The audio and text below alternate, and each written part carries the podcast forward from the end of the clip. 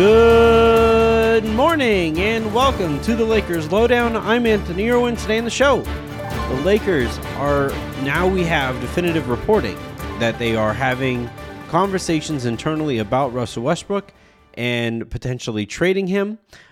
This came before we found out that Talen Horton-Tucker tested positive for COVID, and so we're waiting for the blowback from that. And Anthony Davis is now considered questionable for tonight's game against the Dallas Mavericks, which will not feature Luka Doncic. Jake Fisher of Bleacher Report added to yesterday's noise surrounding Ben Simmons. And, you know, we already knew this because if the Lakers were interested in Ben Simmons, the only way they would have enough money to be able to trade for him would have been including one of their big three. You know, LeBron isn't getting traded. You know, Anthony Davis isn't getting traded. So that leaves Russell Westbrook. So implicitly, we knew that Russell Westbrook was probably involved in some type of trade conversation. Whether that extended beyond the Sixers, well, that's where it gets kind of interesting. So the Lakers apparently are having internal conversations about him, and they're running into the exact issue that everybody really saw coming, that, hey, Russell Westbrook is making $44.2 million this year. He's set to make upwards of $47 million next year. So, yeah, moving a contract like that, especially in the season, is very difficult. You're talking about at least one contract that the Lakers probably wouldn't be too thrilled about receiving, and then at least, you know, maybe one or two useful players beyond that. And while Russell Westbrook has been fine this year, he's been about what I would have expected of him, though I had very low expectations for him. The fact of the matter is here, very few teams are interested in moving multiple useful players for somebody like Russell Westbrook, especially in the season. You have so many teams that can maybe convince themselves they have a shot at the playoffs this year. You have so many teams convincing themselves that, well, bottoming out doesn't necessarily do much for you because of the flattened lottery odds. So the full-on, just stripped-down fire sale rebuilds are kind of sort of, they feel like a thing of the past. And the play-in game has opened up the playoffs potentially for, you know, 4 or 5 extra teams, maybe even more than that if you consider how close some of these seeding situations are. So, it gets very difficult to find a trade like that. And, you know, Ben Simmons is technically an option, but given what we know Daryl Morey has been holding out for all year, that's not somebody who he would be looking to trade for. And on top of that, the Lakers don't have enough number 1, first-rounders to be able to include in a trade to make Morey think about bringing Westbrook in. If Westbrook is the centerpiece of your trade offer for Ben Simmons, then you're going to get lapped by the competition of teams who are still very interested. Now, the thing to keep in mind here is Ben Simmons is represented by Clutch. We have seen them limit the trade pool down and help the Lakers previously.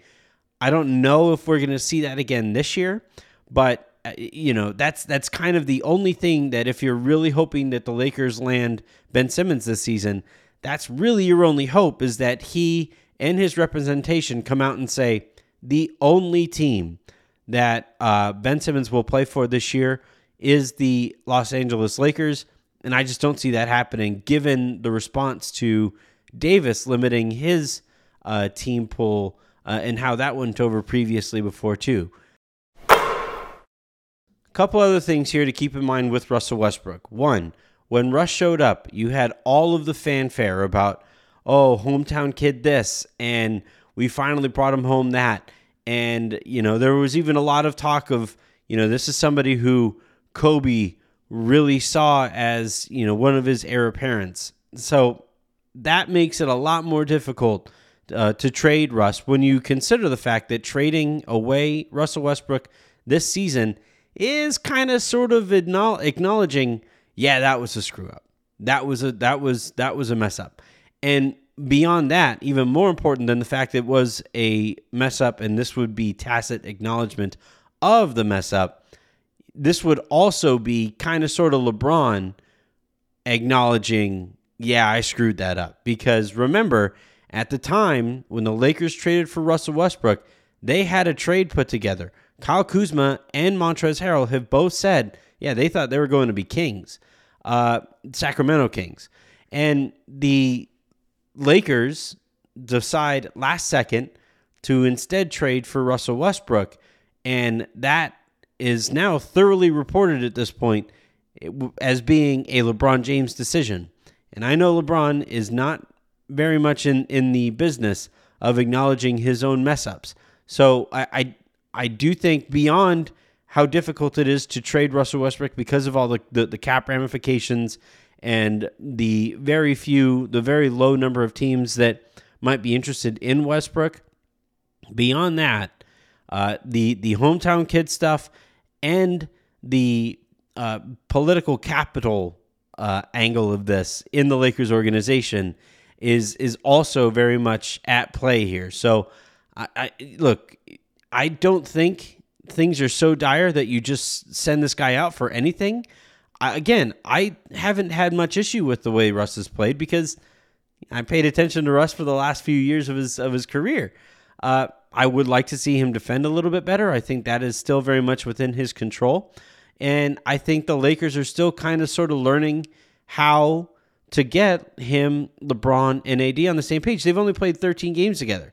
So I think the more likely scenario here is somebody who we're going to talk about here in the next segment, Talen Horton-Tucker, getting traded for a wing and the Lakers seeing how things can kind of play out here with Russ and AD and LeBron hopefully getting on the same page. And then the Lakers kind of moving forward that way. Speaking of Talen Horton-Tucker, he has apparently tested positive for COVID.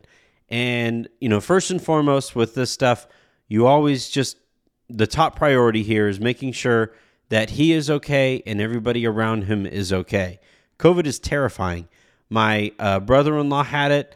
My sister-in-law had it. My niece had it. And the whole week or so that they were dealing with it, our household was a wreck. We were really scared by how all that went down. And, that was the best outcome that we could have hoped for. Everybody made it through it.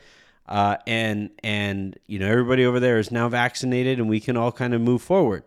That is not obviously the case for all kinds of families out there. I know my wife, she's a pediatric physical therapist, and one of her kids' dads just recently passed away with it. And, that family is never going to be the same. So first and foremost here, you hope that Talen is okay.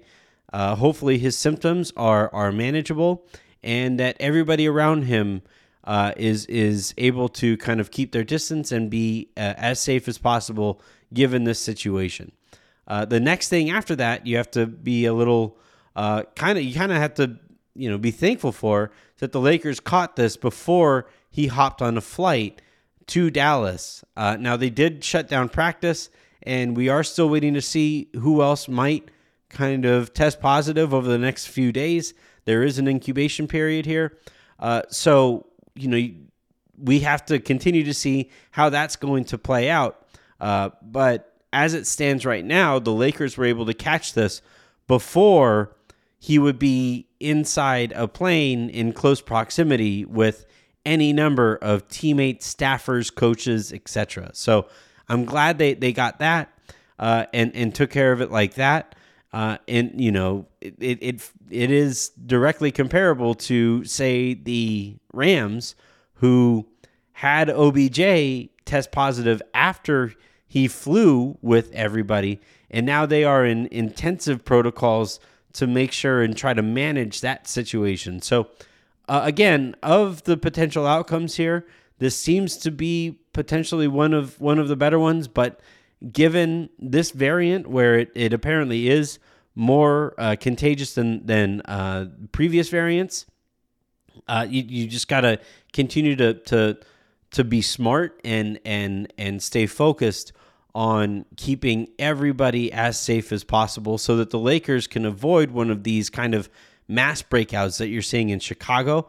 Remember, the Lakers' next game against Chicago is postponed all of 4 hours. Way to go, Adam Silver, on that front. That game has been suspended or postponed. I know Brooklyn is facing a mass breakout. We've seen other mass breakouts around the league to this point. And so the Lakers are hoping to avoid that. And you know, fingers crossed that winds up being the case. And I know you're wondering, hey, LeBron was able to get out of this thing in a couple days. Look, that was a false positive. He tested and at the time apparently had a positive come up and then a couple negatives come up, or at least one negative come up at the time of his initial positive testing. He was then asymptomatic and continued to test and return multiple negative tests over a 24-hour period and was able to move forward that way. As it stands right now, given the information that we have about the situation right now, that doesn't appear to be the case, where we haven't heard that Talen is asymptomatic, and we haven't heard the number of tests that he initially brought back and how many of those were negative versus positive and all of that. So this is an apples to oranges situation here with Talen versus LeBron, in that it very clearly appeared that was an initial false positive, and the Lakers followed protocols to ensure that it was and to confirm that it was a false positive. Maybe that's how this is how Talen's situation plays out. I certainly hope so, because at the end of the day, you don't want somebody to catch this thing. But if not, then again, you know, like I just said a second ago, everybody just has to be smart and hopefully get out of this as unscathed as possible.